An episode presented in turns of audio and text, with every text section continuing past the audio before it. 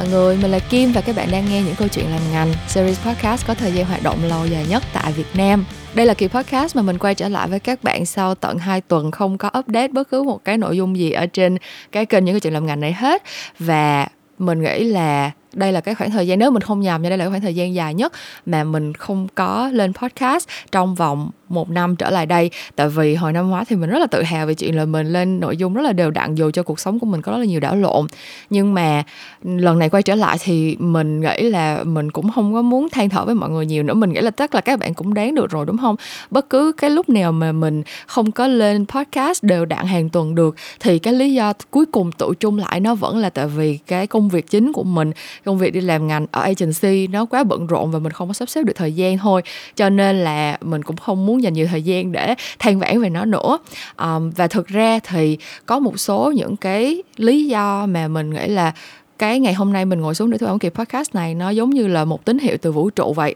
Tại vì nếu như mà các bạn thấy cái tiêu đề của cái kỳ podcast này thì mọi người cũng đoán được sơ sơ rồi đúng không? Là ngày hôm nay mình muốn trò chuyện với các bạn về ờ, uh, AI về chat GPT và cái sự nổi dậy mạnh mẽ của nó ở trong ngành truyền thông marketing. Thực ra gọi nó là tín hiệu của vũ trụ tại vì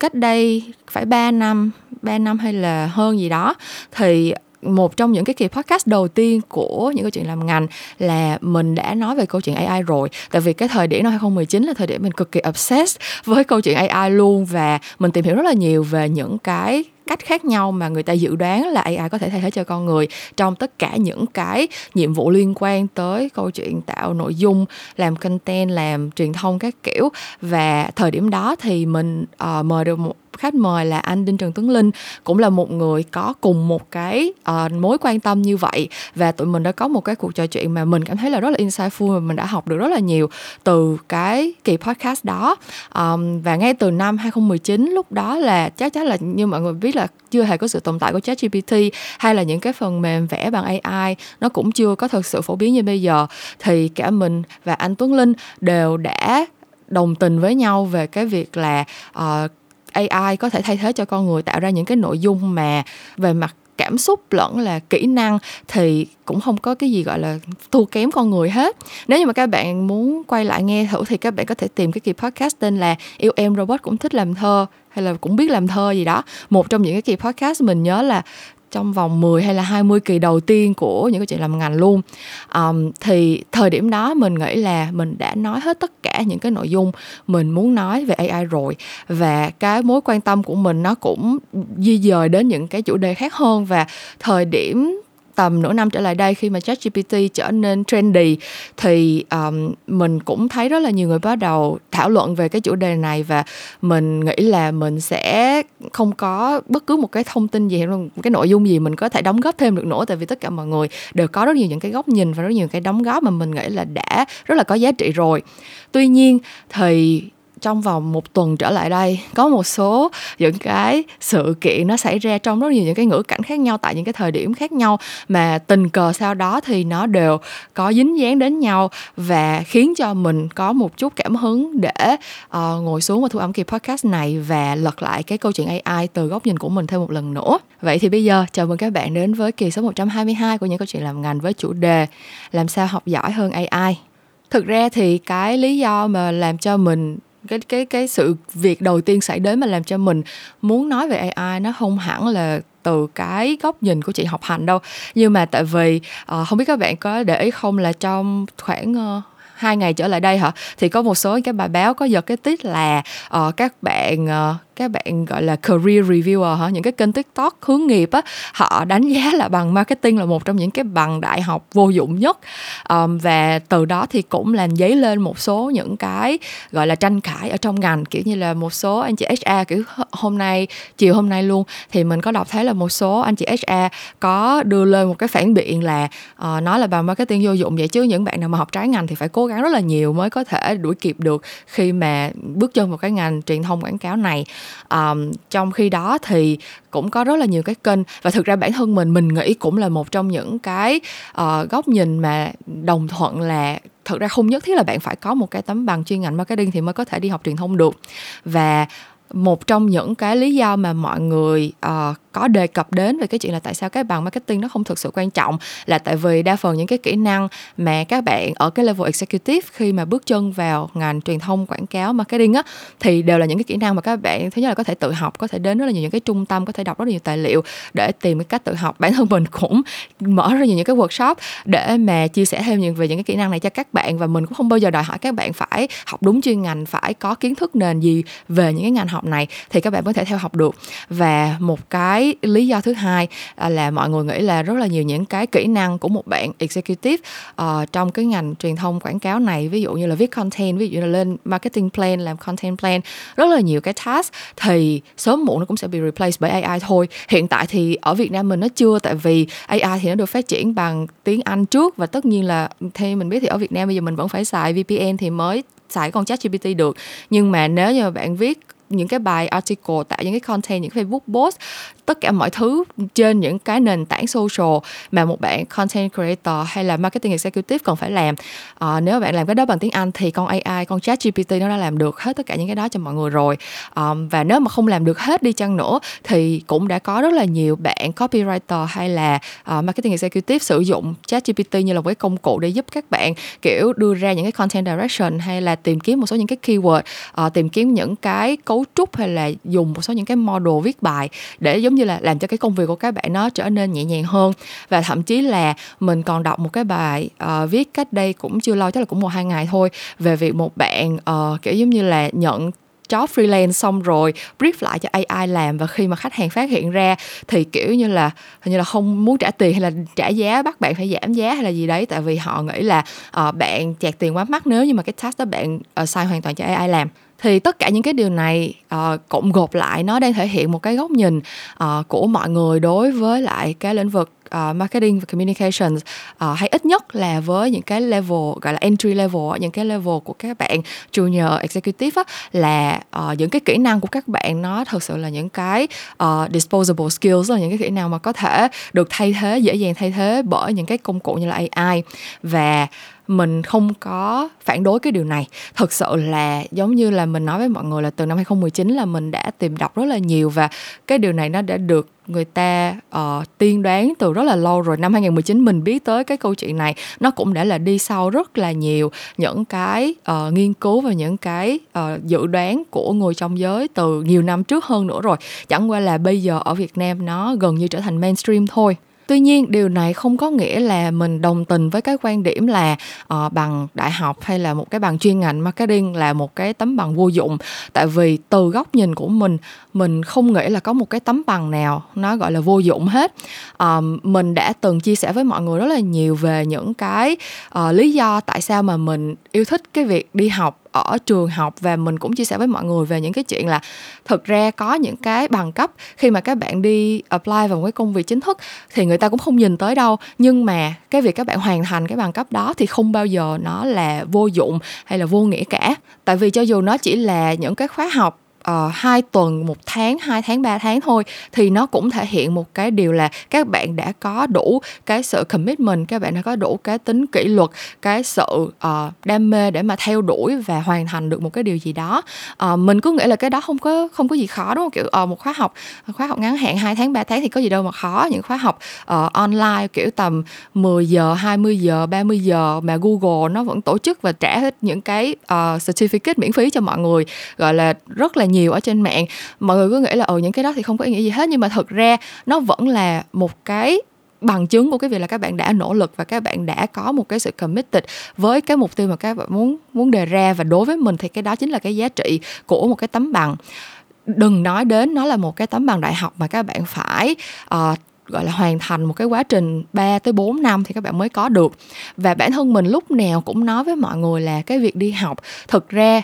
để mà ra được một cái tấm bằng hay là một ừ, gọi là, trau dồi được những cái kỹ năng chuyên môn mà, gọi là, mình có thể ra đi là mình ứng dụng vô công việc liền á, nó chỉ là một cái phần rất rất rất nhỏ của cái việc đi học thôi. Cái việc mà các bạn cầm một tấm bằng ra để các bạn xin việc có lương cao hay là các bạn đi học ở trường để thầy cô dạy cho các bạn là gặp một cái marketing plan, các bạn phải làm như thế này, gặp một cái business plan, các bạn phải phân tích như kia, những cái kỹ năng chuyên môn đó, thực ra các bạn đi học ở đâu cũng được, các bạn lên google, các bạn học cũng được, các bạn xem youtube, các bạn xem clip tiktok, người ta dạy các bạn vẫn được. Nhưng mà không có ở đâu khác, các bạn sẽ có một cái môi trường mà ở đó tất cả mọi người có cùng một cái chí hướng với nhau. Đó là cùng tìm hiểu, học hỏi và đào sâu về một cái lĩnh vực mà tất cả mọi người cùng có một cái sự yêu thích nhất định.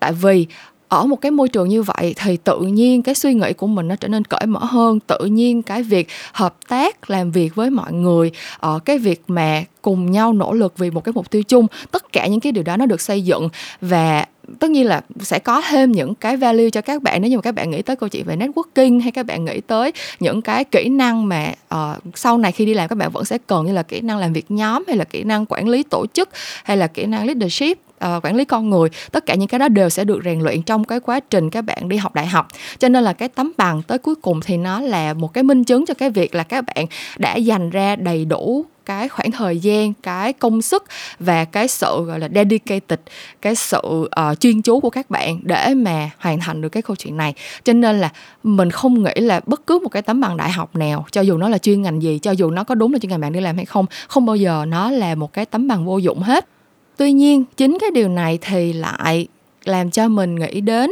một cái góc nhìn khác về cái câu chuyện là AI sẽ uh, làm được cái gì hoặc không làm được cái gì trong xã hội loài người. Tại vì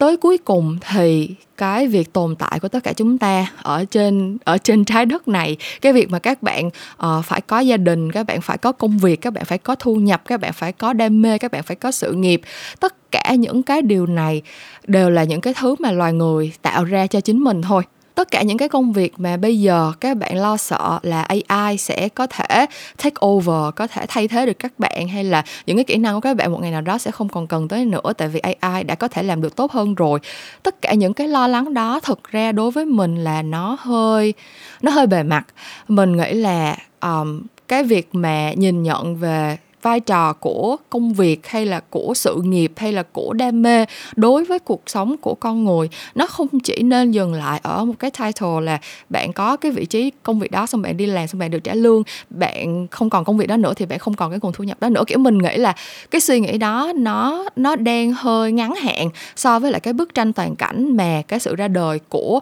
AI uh, có thể mang lại cho cái cái suy nghĩ cho cái perception cho cái quan điểm của con người chúng ta. Cụ thể hơn là gần đây mình nghĩ tới rất là nhiều về những cái lĩnh vực khác nhau trong cuộc sống mà công nghệ nói chung. Xuyên suốt cái khoảng thời gian mấy ngàn năm của từ lúc mà có cái industrial revolution cái cuộc cách mạng công nghiệp đầu tiên cho tới bây giờ tất cả những cái thứ mà công nghệ đã được sinh ra để làm cho cuộc sống con người trở nên dễ dàng hơn bất cứ một cái phát minh nào thì cũng tạo ra một cái một cái sự hoang mang và một cái crisis giống như là AI đang tạo ra bây giờ vậy. Tại vì nếu mọi người cứ nghĩ đơn giản như kiểu là cách đây uh, vài thế kỷ thì cái kỹ năng của những cái người gọi là làm nghệ thuật đúng không? Painter hay là artist á, thì nó chủ yếu là vẽ vẽ lại những cái cảnh mà mình thấy được như những người nào vẽ đẹp là những người mà vẽ nhìn y như thiệt. Um, nhưng mà sau đó thì máy chụp hình ra đời và lúc này thì định nghĩa của nghệ thuật trở nên khác đi. À, từ khi mà máy ảnh ra đời thì mình mới có thêm những cái uh, môn nghệ thuật mới ví dụ như là nhiếp ảnh hay là uh, thậm chí sau này là điện ảnh đó. Uh, và bên cạnh đó thì cái định nghĩa về nghệ thuật nói chung uh, cho ra đời những cái trường phái nghệ thuật mới cho ra đời những cái định nghĩa mới về postmodernism art những cái nghệ thuật gọi là hậu hiện đại các kiểu ấy thì rõ ràng là con người vẫn đã luôn luôn tìm cách để mà thích nghi với sự phát triển của công nghệ rồi. Và rõ ràng là con người cũng không bao giờ cảm thấy bị đe dọa bởi công nghệ nghệ hết. Tại vì nếu như mà mình gọi là một cái tổ hợp loài người nói chung mà cảm thấy bị đe dọa bởi công nghệ nếu mà mình cảm thấy là mình lo sợ bị công nghệ thay thế thì từ sau cái cuộc cách mạng công nghệ lần thứ nhất mình đã có thể dừng lại rồi. Có một cái thống kê mình đã đọc được ở đâu đó là sau cái cuộc cách mạng công nghiệp lần thứ nhất mà kiểu tạo ra uh, xe lửa bằng đầu máy hơi nước xong rồi sau đó là cuộc cách mạng công nghiệp lần thứ hai là có những cái nhà máy uh, sản xuất dây chuyền là số lượng lớn ra đời thì từ thời điểm đó tới bây giờ hình như thế nếu mình nhớ không lầm là tầm những năm 30 40 gì đó là cái cuộc công nghiệp cách mạng công nghiệp thứ lần thứ hai là nó chính thức hoàn thành ấy. Um, thì từ thời điểm đó tới bây giờ là con người đã dư sức để tạo ra uh, đầy đủ củ cải để đảm bảo cho cuộc sống của gọi là đảm bảo cho sự sinh tồn của loài người rồi. Tức là nói một cách nôm na là chúng ta có đủ uh, lượng lương thực và những cái nhu yếu phẩm uh, những cái nhà máy trên toàn thế giới uh, có thể sản xuất ra được một cái lượng đủ những cái thứ đó để cho toàn bộ nhân loại 8 tỷ người có thể sử dụng được rồi. Um, cái gọi là có một cái khái niệm ở trong kinh tế học nó gọi là post scarcity economy tức là một cái nền kinh tế mà người ta không còn cảm thấy bất cứ một cái gì là quý hiếm nữa tại vì tất cả mọi thứ đều đã có thể được sản xuất một cách gọi là dư giả để con người sử dụng rồi. Cụ thể như là đó lương thực đó ở một cái thời điểm nào đó khi mà con người vẫn còn làm nông kiểu như là mỗi nhà có vài mẫu ruộng xong rồi có hai con trâu vài con bò gì đó xong rồi uh, mỗi mùa lúa là gặt được vài dạ lúa chỉ đủ ăn xong rồi bán thêm mấy chục ký nữa thôi thì tất nhiên cái thời điểm đó cái gọi là scarcity cái sự quý hiếm của lương thực nó là một cái hiện trạng có thật đúng không? Nhưng mà tới một cái thời điểm nào đó khi mà cái hệ thống gọi là công nông của cả thế giới phát triển và mọi người phải nhìn nó ở cái cái tầm vĩ mô hơn là càng toàn thế giới này nha. Chứ không phải là kiểu Việt Nam mình sản xuất cho Việt Nam không thôi rồi Thái Lan sản xuất cho Thái Lan không thôi. Cái gọi là cái sự toàn cầu hóa nó đã không còn cái bức tranh đó nữa rồi. À, bây giờ là mình nhìn tất cả mọi thứ mình đều phải nhìn trên cái cái tầm vĩ mô đó rồi. Thì với cái sự phát triển của công nghệ thực ra là cái lượng lương thực có thể được sản xuất ra trên toàn thế giới đã đủ để cho 8 tỷ con người uh, ở trên trái đất này có thể uh, không bao giờ bị đói nữa rồi. Nhưng chính vì cái việc là uh, con người lúc nào cũng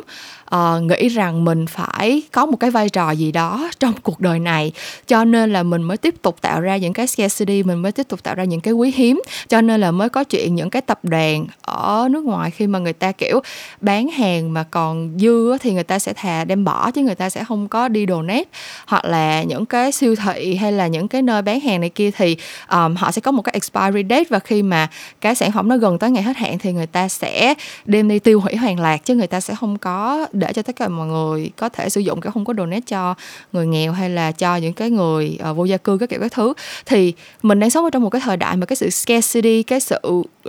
quý hiếm của vật chất nó là do con người tạo ra.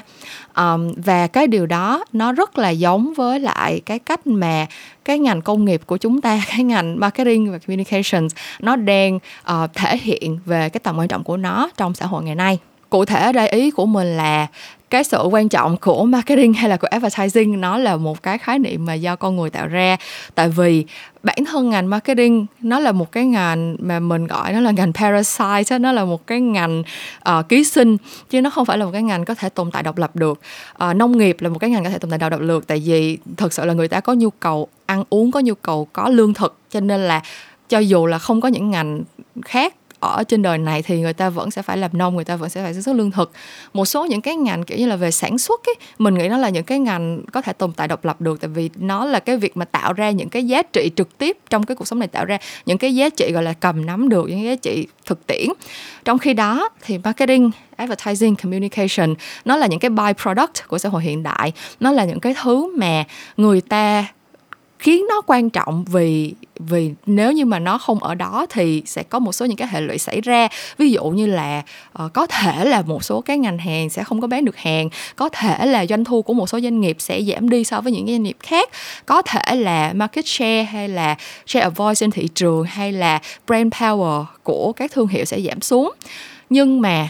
nó cũng chỉ dừng lại đó thôi. Cái tầm quan trọng của cái ngành này thực ra nó tới cuối cùng nó cũng chỉ dừng lại ở trong quan điểm của mỗi người thôi. Và cũng chính trong cái context đó mà cái sự ký sinh của cái ngành marketing và advertising trở nên rõ ràng hơn đó là nếu không có những ngành sản xuất nếu không có những cái thương hiệu hay là những cái tổ chức đưa ra những cái sản phẩm và dịch vụ thì cũng không có vai trò cho marketing cũng không có vai trò cho truyền thông. Tất cả những cái thứ mà uh, mình đang làm hàng ngày luôn bản thân mình đi làm tạo ra những cái câu chuyện truyền thông đưa ra những cái proposal làm những cái ý tưởng như những cái chiến dịch quảng cáo.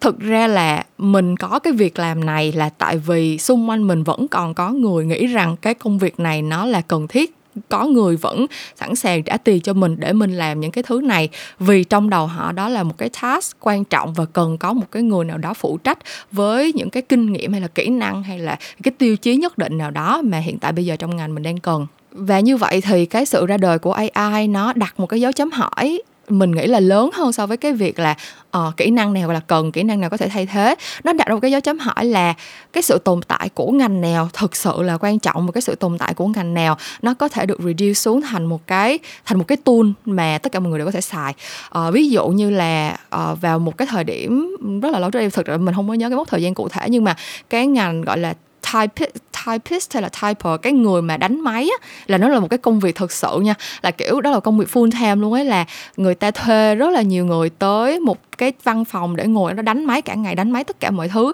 Đánh máy từ là thư tín mọi người gửi cho nhau cho tới những cái nội dung kiểu là dàn trang cho báo chí hay sách vở các kiểu cái thứ. Tại vì ở thời điểm đó cái việc mà đánh máy bằng cái máy đánh chữ là một cái kỹ năng mà người ta phải được đào tạo thì người ta mới biết làm. Nhưng mà tới bây giờ thì cái việc gõ chữ lên trên một cái thiết bị nào đó nó trở thành một cái công cụ mà con nít cũng biết làm nữa. Ờ, các bạn nhắn tin bằng điện thoại hay là bằng ipad hay là các bạn gõ máy tính bằng cái keyboard bằng cái bàn phím ở nhà thì nó cũng nó cũng là một cái việc mà mình làm dễ dàng và tự nhiên như là hơi hở vậy rồi cho nên là bây giờ mà nghĩ tới cái việc là ờ phải có một người được trả tiền để ngồi đó đánh máy cho mình, nó là một cái ý nghĩ rất là rất là buồn cười, đúng không? Nó là một cái ý nghĩ mà mình không thể tưởng tượng ra là tại sao lại có một cái xã hội như vậy. Thế thì mình nghĩ là tất cả mọi cái lĩnh vực trên thế giới này, tất cả mọi cái công việc, mọi cái nghề nghiệp mà người ta có thể nghĩ ra để mà kiếm được tiền từ nó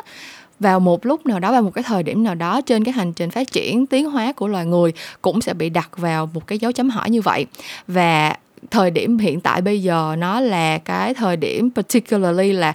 cụ thể là nó đang ảnh hưởng rất là trực tiếp tới một cái bộ phận gọi là middle class đúng không? Uh, white collar workers tức là những cái người làm việc trong văn phòng, những cái người mà dùng những cái kỹ năng, kiến thức liên quan tới uh, có thể là marketing hay là kinh tế hay là truyền thông hay là anything. Nhưng mà những cái thứ mà các bạn có thể dạy được cho AI á, thì bây giờ nó đang ở trong một cái giai đoạn mà nó hơi tranh tối tranh sáng và người ta bắt đầu đặt cái dấu chấm hỏi là thực sự cái công việc này nó có nó có cần một cái một cái người chuyên môn, một cái người có một cái sự đào tạo bài bản để làm hay không? Hay là tới một lúc nào đó, tất cả mọi người đều sẽ có những cái công cụ nhất định để tạo ra những cái nội dung, để bán sản phẩm, để tạo ra những cái câu chuyện để kết nối với đối tượng người dùng mục tiêu của mình? Và đối với mình, đây mới là cái dấu hỏi lớn nhất mà AI đặt ra. Nó subtle hơn, nó nó diễn ra âm thầm hơn như vậy rất là nhiều. Cái dấu chấm hỏi mà mình bản thân mình cảm thấy là mình đang phải đối mặt và mình nghĩ là mọi người nên bắt đầu suy nghĩ về nó từ bây giờ. Đó là ý nghĩa tồn tại của mình. Nếu như mình tách rời bản thân ra khỏi những cái title, những cái kỹ năng trong công việc của mình, thì cái ý nghĩa tồn tại của mình nó còn lại là cái gì? Nghe thì thấy nó hơi trừu tượng đúng không? Nhưng mà thật ra nếu mà các bạn nhìn lại cái tháp nhu cầu của Maslow uh, hierarchy of needs đúng không? Thì uh, từ cái bậc thấp nhất là kiểu cơm ăn áo mặc có uh, nhà để chú thân có bạn bè có những cái hội nhóm mà mình thuộc về. Và cái stage cuối cùng là self actualization nó là những cái nhu cầu rất là cơ bản của con người thôi. Và nghề nghiệp hay là cái gọi nó lớn lao hơn đây là sự nghiệp và những cái thành công trong sự nghiệp của mình. Nó thuộc cái niche cuối cùng là self actualization tức là mình có loài người nói chung uh, có một cái nhu cầu là được nhận thức bản thân mình được hiểu về cái sự tồn tại của mình được cảm thấy là mình có một cái mục đích sống trong cuộc đời này. Đó là cái tầng cuối cùng mà sự nghiệp của mình nó fit vô trong đó nó là cái self actualization à, thực ra mình có đọc một số cái tài liệu thì họ nói là career hay là sự nghiệp thì nó nằm ở cái cái bậc ngay bên dưới cái self actualization cái bậc thứ tư nó là self expression hả? Nói chung mình nghĩ là nó là một trong những cái nhu cầu uh, ở cái tầng cao của tháp nhu cầu Maslow. Nhưng mà tới cuối cùng thì nó cũng là một cái nhu cầu cơ bản của con người thôi. Là khi mà mình sống trên đời này nếu mình không lo đói mình không lo về cái sự an toàn của bản thân mình không lo bị cô lập mình không lo là mình không có một cái mối quan hệ xã hội nào khác thì cái mối lo tiếp theo mà mình nghĩ tới sẽ là mình là ai trong cuộc đời này sự tồn tại của mình có ý nghĩa gì và um, mình gọi là cái impact cái um, khả năng mà mình có thể tạo ra những cái sự thay đổi trong xã hội là nó lớn đến đâu và đây là cái lúc mà uh, một trong những cái tín hiệu vũ trụ thứ hai uh, gửi đến cho mình. Và nó happen to link back tới cái chủ đề tụi mình đang đang trò chuyện với nhau ở đây. Đó là uh, cuối tuần vừa rồi uh, hôm thứ bảy vừa rồi luôn thì mình có cái buổi học đầu tiên uh, trong cái chuỗi workshop Proficiency Life mùa thứ sáu. Thì uh, trong cái buổi uh, workshop đó tới cái đoạn Q&A cuối buổi học thì có một bạn hỏi mình là uh, kiểu như là chị định nghĩa về bản thân mình như thế nào hay hay là gì đó kiểu mình không có nhớ rõ cái câu hỏi lắm nha. À bạn hỏi mình là làm sao để uh, đi làm trong ngành một thời gian khá là dài như mình rồi mà không có bị burn out? Thì mình có trả lời là đừng có để công việc trở thành cái identity trở thành cái danh tính của mình đừng có định nghĩa bản thân mình bằng công việc. Và bạn hỏi mình là nếu vậy thì chị định nghĩa bản thân mình như thế nào? Và cái điều này thực ra cái câu hỏi này lúc mà bạn hỏi mình thì mình không nghĩ về nó nhiều đến vậy đâu. Mình đưa ra một cái câu trả lời mà bản thân mình cũng cảm thấy hài lòng. Mình nghĩ đó là một cái câu trả lời mà nó nó chân thật và nó đúng với lại cái suy nghĩ của mình. Mình nói là uh, trước đây thì mình định nghĩa bản thân theo những cái gọi là um, những cái vật ngoài thân như là kiểu bằng cấp của mình điểm số của mình. Uh, mình là con mình là con nhà người ta mình là học sinh giỏi mình là học sinh chuyên toán mình là uh, học sinh viên được học bổng của trường này trường kia mình là uh, một bạn học ngành này ngành này kia mình có bằng này bằng kia bằng nọ mình ra đi làm ở công ty này mình có những cái giải thưởng cho những campaign abcd này kia thì tất cả những cái đó nó trở thành identity của mình và suốt một thời gian dài thì mình gọi là chạy theo những cái những cái thứ đó. Tại vì mình nghĩ là nếu mà không có những cái thứ đó thì mình không biết mình là ai mình không biết cái sự tồn tại của mình trên đời này có ý nghĩa gì. Nhưng mà như các bạn cũng thấy đó thì um, tới một lúc nào đó mình sẽ nhận ra là mình không thể chạy theo công việc thôi được. Mình đã nói với các bạn rất nhiều lần trên rất là nhiều kỳ podcast khác nhau, đó là công việc thì tới cuối cùng nó cũng như là công việc thôi. Cái lời này mình nói với các bạn ở cái thời điểm này thì nghe nó rất là nhẹ nhàng, đúng không? Nhưng mà cách đây 5 năm mà các bạn nói mình câu đó là mình sẽ không đồng ý đâu. Cách đây 5 năm là mình thật sự nghĩ rằng nếu như mà tới một ngày nào đó mình không còn yêu thích công việc của mình nữa, mình không còn, kiểu, dedicate dành toàn bộ thời gian, tâm sức, đam mê của mình cho công việc nữa, thì lúc đó là mình, kiểu, mình chỉ đang tồn tại thôi, mình chết rồi, mình không còn ý nghĩa trên cuộc đời này nữa. Thật sự là mình đã từng thật sự define bản thân định danh, định tính bản thân mình vào những cái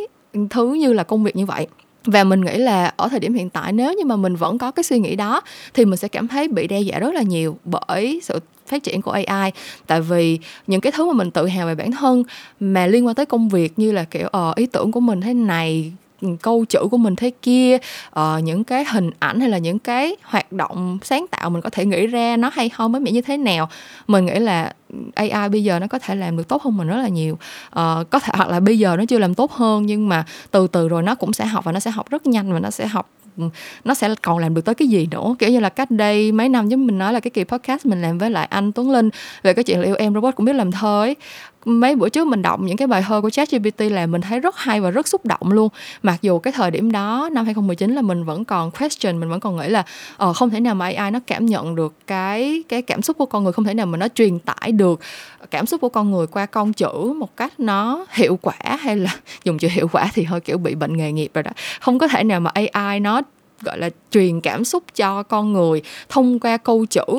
Tốt như là con người làm được, không thể nào mà AI làm thơ hay hơn con người, không thể nào mà AI làm thơ cảm động nhiều tầng ý nghĩa như con người được. Nhưng mà không, thực ra là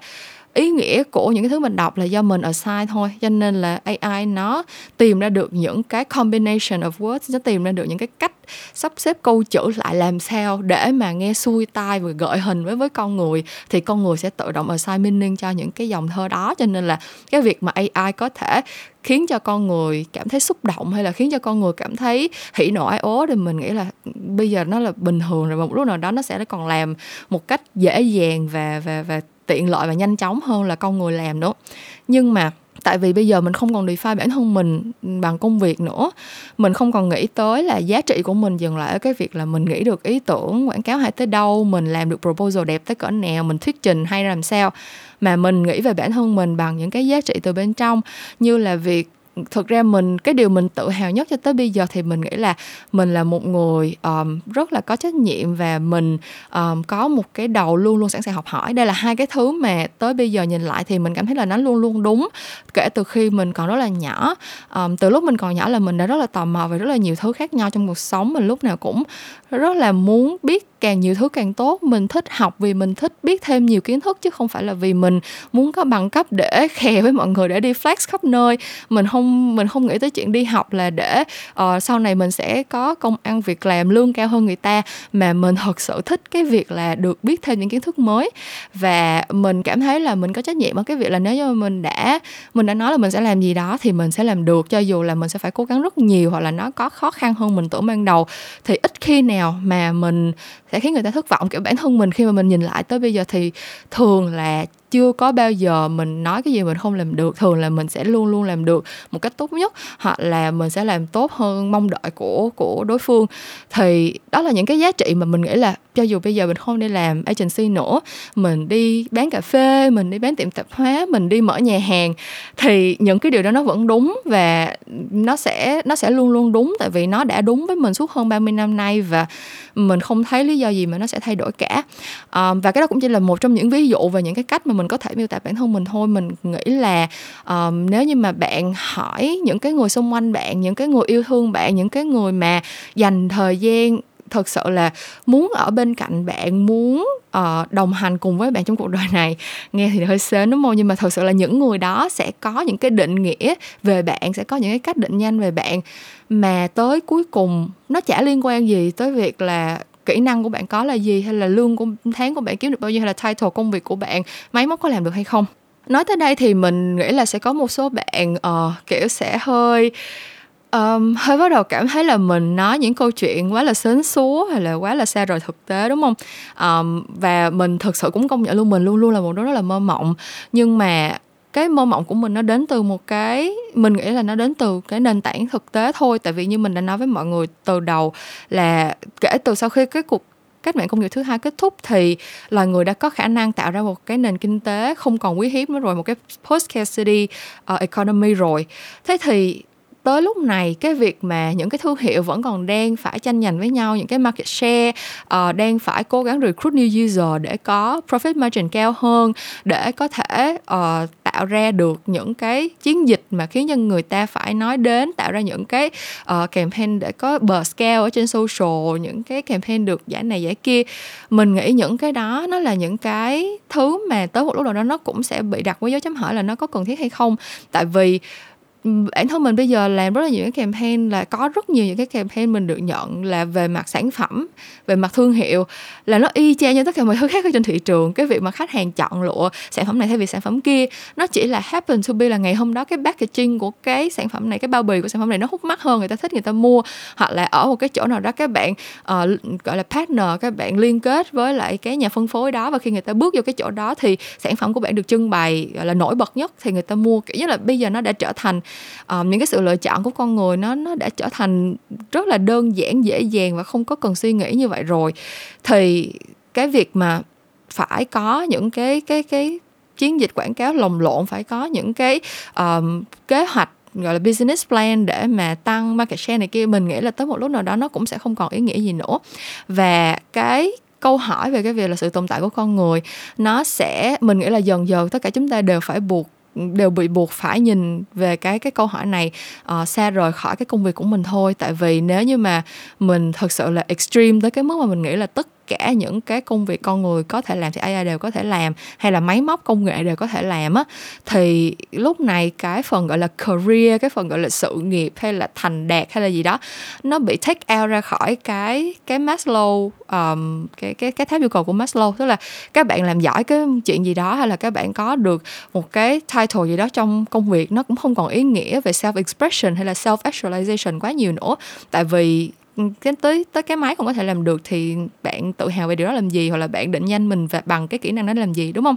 Trong khi đó thì có một cái sự phát triển xuyên suốt lịch sử của loài người mà mình thấy nó chưa bao giờ dừng lại. Đó là những cái nỗ lực để trả lời cái câu hỏi um, chúng ta tồn tại để làm gì? Một cách um, gọi là internally hơn tức là mình nhìn vào bên trong của mình và mình tìm kiếm những cái manh mối từ những cái thứ không phải do xã hội con người tạo nên. Nói thì nghe nó hơi trừu tượng như vậy nhưng mà đại khái là mình đang muốn nói tới hai lĩnh vực thôi đó là art and science là nghệ thuật và khoa học. Mình nghĩ là nghệ thuật chính là cái cách là là cái hiện thân rõ nét nhất của cái cái bậc thứ tư trên tháp nhu cầu của Maslow là self expression um, nghệ thuật ở một cái thời điểm nào đó nó không còn là cái việc tạo ra những thứ đẹp đẽ nữa. Như nếu mà các bạn có tìm hiểu về lịch sử nghệ thuật thì các bạn sẽ biết là từ sau năm 1945 trở đi gọi là cái thời đại postmodernism nó diễn ra thì người ta đã không còn đi tạo ra những tác phẩm nghệ thuật chỉ đơn giản là vì nó đẹp nữa rồi. Những cái cuộc đối thoại những cái uh, phân tích về nghệ thuật bây giờ nó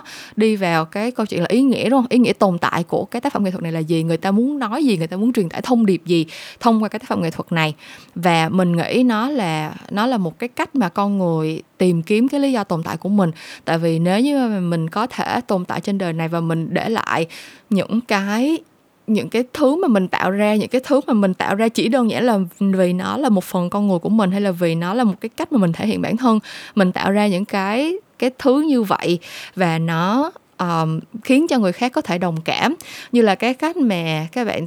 vẽ một bức tranh hay là các bạn sáng tác một bài hát hay là các bạn viết được một câu chuyện và tạo ra một cái mối dây kết nối một cái sự đồng cảm giữa người với người thì mình nghĩ cái đó là sự thể hiện bản thân một cách trong sáng nhất là purest form of self expression còn khoa học thì ngược lại là mình tìm kiếm cái ý nghĩa tồn tại của mình từ những cái uh, manh mối bên ngoài hay là từ vũ trụ từ uh, những cái ừ, cấu trúc và hạt nhân nguyên tử các kiểu các thứ. Um, và thực ra là tới tận bây giờ vẫn còn rất là nhiều nhà khoa học đang tìm kiếm như là nguồn gốc của vũ trụ hay là vũ trụ này sẽ còn phát triển như thế nào hoặc là tương lai của những cái uh, hành tinh hay là những cái uh, hệ sinh thái khác ở trong vũ trụ nó sẽ phát triển ra làm sao? Hoặc là lý do gì mà con người lại phát triển gọi là nhận thức consciousness để mà trở thành nhân loại của ngày hôm nay. Kiểu là mình nghĩ là um, những cái nghiên cứu khoa học mà đi tìm cái lý do về sự tồn tại của con người hay là cái um, cách ra đời của vũ trụ mình đối với mình cũng là một cái purest form of self actualization đó là mình tìm cách để khẳng định cái sự tồn tại của bản thân một cách rất là trong sáng. Là mình thật sự đi tìm câu trả lời cho một cái câu hỏi mà khi mà mình trả lời được thì nó sẽ là cái câu trả lời bao trùm lên tất cả mọi thứ. Mình sinh ra trên cuộc đời này làm gì, vũ trụ này được tạo ra như thế nào, tại sao con người lại có nhận thức, tại sao xã hội là người lại phát triển như như hiện nay. Những cái câu hỏi như vậy, tưởng rằng nó rất là đau to búa lớn và nó không thực sự là liên quan gì tới cuộc sống hàng ngày của mình. Nhưng mà khi mà mình có cái câu trả lời đó, mình nghĩ là rất nhiều người trong chúng ta sẽ không còn cảm thấy cái nhu cầu phải define bản thân mình bằng công việc hay là bằng những cái kỹ năng hay là bằng những cái thành tích của mình nữa. Tại vì khi mà nhân loại nói chung đã có câu trả lời cho cái lý do tại sao mình tồn tại, thì cái cách mà chúng ta nhìn nhận bản thân mình nó sẽ trở nên khác đi rất là nhiều. Vậy thì những cái thứ mình nói lan man từ nãy đến giờ tụ trung lại, nó là cái gì và nó trả lời cho cái câu hỏi từ cái chủ đề của việc podcast là như thế nào. Thực ra, mình nói xạo các bạn đó, mình không biết làm sao để học giỏi hơn ai đâu. Nhưng mà mình nghĩ là cái cách để mà mình có thể, gọi là, không cần phải phụ thuộc vào cái chuyện là mình có giỏi hơn AI hay không á, nó nó chính là cái mấu chốt mà mình còn phải đi tìm câu trả lời mình thấy là ở ngoài kia đã có rất là nhiều những cái bài viết những cái tài liệu để chia sẻ tới các bạn là ờ nếu mà không muốn bị ai thay thế thì các bạn phải phát triển những cái kỹ năng thuộc về con người. Nếu như mà các bạn uh, muốn mình có giá trị hơn trong một cái xã hội đã có AI rồi thì các bạn phải biết được giá trị thực sự của mình là ở đâu. Các bạn sẽ làm được những cái việc gì mà AI không thể làm. Cái giá trị con người của các bạn sẽ hơn AI ở chỗ nào. Tức là mình những cái tài liệu đó nếu mà các bạn thực sự muốn tìm thì mình nghĩ là nó có rất nhiều. Nhưng mà mình nghĩ cái đó nó cũng chỉ là một cái câu trả lời tạm bỡ nhất thời thôi. Tại vì cái cái sự phát triển của công nghệ thì đâu có bao giờ mình lường trước được đâu kể cả là bây giờ các bạn define được một số những cái kỹ năng mà các bạn có thể gọi là kể cả là trong 50 năm tới sẽ không bị AI replace đi thì ai có thể đảm bảo được là sau 60 năm, 70 năm, 80 năm không có những cái công nghệ mới ra đời mà có thể replace được những cái khả năng đó? Thì mình nghĩ là cái cái cách đặt vấn đề của mình bây giờ thay vì là làm sao để mình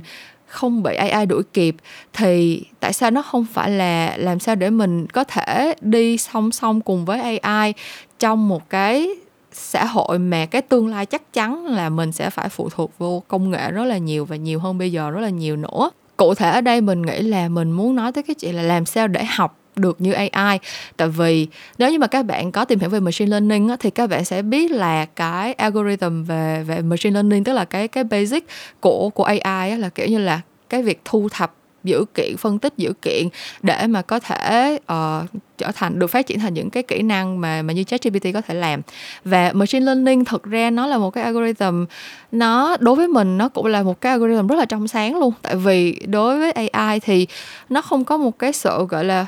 discrimination, không có cái sự phân biệt nào hết. Những cái kiến thức nào được nạp vô thì nó đều đón nhận tất cả những cái hành vi của con người, tất cả những cái data, tất cả những cái bất cứ thứ gì mà các bạn có thể nhập vào trong dữ kiện dữ kiện của của máy tính của AI thì nó đều sẽ học hết. Và chính vì cái việc nó học như vậy cho nên là nó mới có thể uh, tạo ra được những cái cái công cụ giống như là ChatGPT là nó mới có thể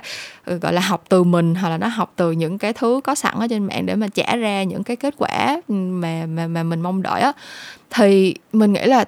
thay vì cố gắng để học giỏi hơn AI thì mình nghĩ là mình hãy học cho giống AI á. Tức là cũng không phải là học giống AI nhưng mà mình nghĩ là mình hãy dùng một cái philosophy về cái chuyện là uh, khi mà mình học chỉ là để mình mình biết nhiều hơn về thế giới này và biết nhiều hơn về bản thân mình thì tự nhiên nó sẽ mở ra rất là nhiều những cái cách khác nhau mà các bạn có thể định danh bản thân mình. Các bạn sẽ tìm ra rất nhiều những cái lý do khác nhau mà mình tồn tại trên đời này mà nó không phải phụ thuộc vào cái chuyện là mình có làm cái gì đó giỏi hơn ai hay không. Và mình nghĩ là chỉ tới khi nào mà con người không có còn cảm thấy là cái sự tồn tại của công nghệ nó là một cái thứ gì đó đe dọa mình á, thì thì mình mới thật sự có thể giỏi hơn AI được tại vì mình nghĩ là nếu như mà con người um, từ khi phát triển nhận thức tới bây giờ vẫn luôn luôn thường xuyên trải qua những cái cuộc khủng hoảng về chuyện gọi là tại sao mình tồn tại người ta gọi là những cái existential crisis á, những cái khủng hoảng hiện sinh á. Thì thực ra AI nó cũng vậy thôi à. Tại vì sự ra đời của AI nó vốn là không có không có tự nhiên đó là một cái sự ra đời mà được sắp đặt bởi con người và um, cái câu hỏi về chuyện là tại sao mình tồn tại thì mình nghĩ đó là cái câu hỏi duy nhất mà con người có thể đi tìm mà AI thì sẽ không tìm ra được, tại vì nó không có cái gì để tìm cả. Nó sẽ chỉ, nó sẽ chỉ tìm được một câu trả lời duy nhất là nó được tạo ra để phục vụ cho cuộc sống của con người thôi. Và cái khủng hoảng hiện sinh đó thì chắc chắn, tại vì mình không phải AI nên mình không mình không trả lời thay được. Mình nghĩ là máy thì nó có thể có những cái process suy nghĩ khác, nhưng mà nếu như mà đối mặt với cái việc là ý nghĩa mình tồn tại trên đời này, thì rõ ràng là con người có cơ hội để tìm kiếm những cái câu trả lời mà nó nó, amazing, wonderful hơn tìm ra được những câu trả lời mà nó lớn lao và ý nghĩa và gọi là, mình cũng không biết dùng từ gì cho nó đỡ ghê, đỡ sến, đỡ đau to búa lớn. Nhưng mà câu trả lời mà bạn có thể tìm được cho cái lý do tại sao bạn tồn tại, chắc chắn là nó sẽ muôn màu muôn vẻ hơn là cái lý do tại sao con AI nó tồn tại, đúng không? Thì mình nghĩ cái đó là cái điều duy nhất mà không ai có thể lấy đi được của mình thôi. Cái lý do tại sao mình tồn tại trên đời này, cái impact mình tạo ra cho cuộc đời và những cái những cái tether những cái mối dây liên kết của mình với với xã hội với cuộc sống xung quanh mình thôi. Um, và một lần nữa mình thật sự tin rằng công việc thì tới cuối cùng nó cũng là công việc thôi. Mình không sợ bị AI replace tại vì tất cả mọi cái công việc trên đời này đều là do xã hội tạo ra đều là do con người tạo ra thôi. Và con người thì không thể nào để cho con người hoàn toàn bị diệt vong vì không có công ăn việc làm được. Uh, khi mà AI nó làm được hết tất cả mọi thứ trên đời này thì chúng ta sẽ có một cái định nghĩa khác về công việc chúng ta sẽ có một cái định nghĩa khác về việc làm sao để mình có thể tạo ra giá trị cho đời để mà đánh đổi lấy những cái reward khác trong cuộc sống để mà có uh, cái cách để trang trải cuộc sống. Đó là tất cả những cái thứ mà mình lo lắng về chuyện là công việc hay là kỹ năng hay là này kia kia nọ. Thực ra tất cả những cái đó đều là những cái thứ con người tạo ra và con người đã tạo ra nó được thì con người sẽ sẽ thay đổi nó được. Um, yeah cho nên là mình nghĩ là tới một lúc nào đó kể cả như là tất cả những agency quảng cáo trên đời này biến mất và được thay thế bởi một con server AI một con máy chủ AI mà kiểu giống như là chỉ còn một cái máy đó là thay thế được 100 bạn creative 100 con copywriter đi chăng nổi thì mình cũng không sợ là mình sẽ thất nghiệp chết đói. Tại vì mình sẽ làm được một cái công việc gì đó khác thôi. Tại vì mình có mục đích tồn tại của mình trên đời này mình có một cái danh tính rõ ràng về chuyện mình là ai và công việc của mình thì tới cuối cùng nó chỉ là công việc thôi và mình sẽ tìm được một cái công việc nào đó khác mà xã hội sẽ tạo ra cho mình mình tin như vậy So yeah, nhìn lại thì mình mới thấy là mình đã ngồi đây để nói liên thi với các bạn về câu chuyện này suốt gần 45 phút đồng hồ rồi. Ngay từ đầu mình nghĩ là mình không có quá nhiều thứ để nói về AI đâu nhưng mà thực sự thực tế chứng minh là mình đã bắt đầu nói về AI là mình có thể nói từ ngày này qua tháng nọ. Uh, nhưng mà thực ra thì nếu như mà các bạn có đi nghe lại cái kỳ uh, cái kỳ podcast mình làm với anh Tuấn Linh về, về câu chuyện AI từ 2019 á thì các bạn có thể cho mình biết là ừ, cái quan điểm của mình có thay đổi gì hay không nha. Mình thì mình sẽ không tự đi tìm nghe lại đâu tại nó cũng hơi kiểu bị tự luyến quá. Nhưng mà mình nghĩ là mình có một số những cái thay đổi nhất định trong cái quan điểm của mình về AI và mình rất là muốn nghe cái suy nghĩ của các bạn về một cái tương lai của của con xã hội con người tồn tại song song với AI là như thế nào. Còn với mình thì ngày hôm nay nó dừng lại ở một cái câu hỏi là um, thay vì tự hỏi là làm sao để mình giỏi hơn AI thì hãy hỏi là tại sao sự tồn tại của mình sẽ có ý nghĩa hơn AI À, vậy thôi kỳ podcast này thì tới đây là hết rồi. Mình cảm ơn các bạn rất là nhiều. Nếu như mà các bạn đã nghe hết kỳ podcast tuần này và uh, mình cũng xin lỗi nếu như mà hai tuần vừa qua các bạn có chờ đợi chuyện ngành mà không thấy nha. Thật sự là bây giờ mình không dám hứa hẹn gì với mọi người nữa luôn rồi mình cũng không dám hứa là từ nay trở về sau mình sẽ lên sóng đều đặn hơn. Mình không dám hứa là từ nay trở về sau mình sẽ không bị trễ hẹn lên podcast nữa. Mình cũng không dám hứa là từ nay về sau mình sẽ luôn luôn có những cái chủ đề uh, hay ho hấp dẫn nữa rồi. Tại vì thật sự là trong vòng 2 tháng tới thì cái lịch làm việc của mình nó đang hơi bị ghê. Và thay vì hẹn gặp các bạn vào tối thứ năm hàng tuần thì mình sẽ hẹn gặp các bạn vào lúc nào đó trong tương lai. Bye bye mọi người.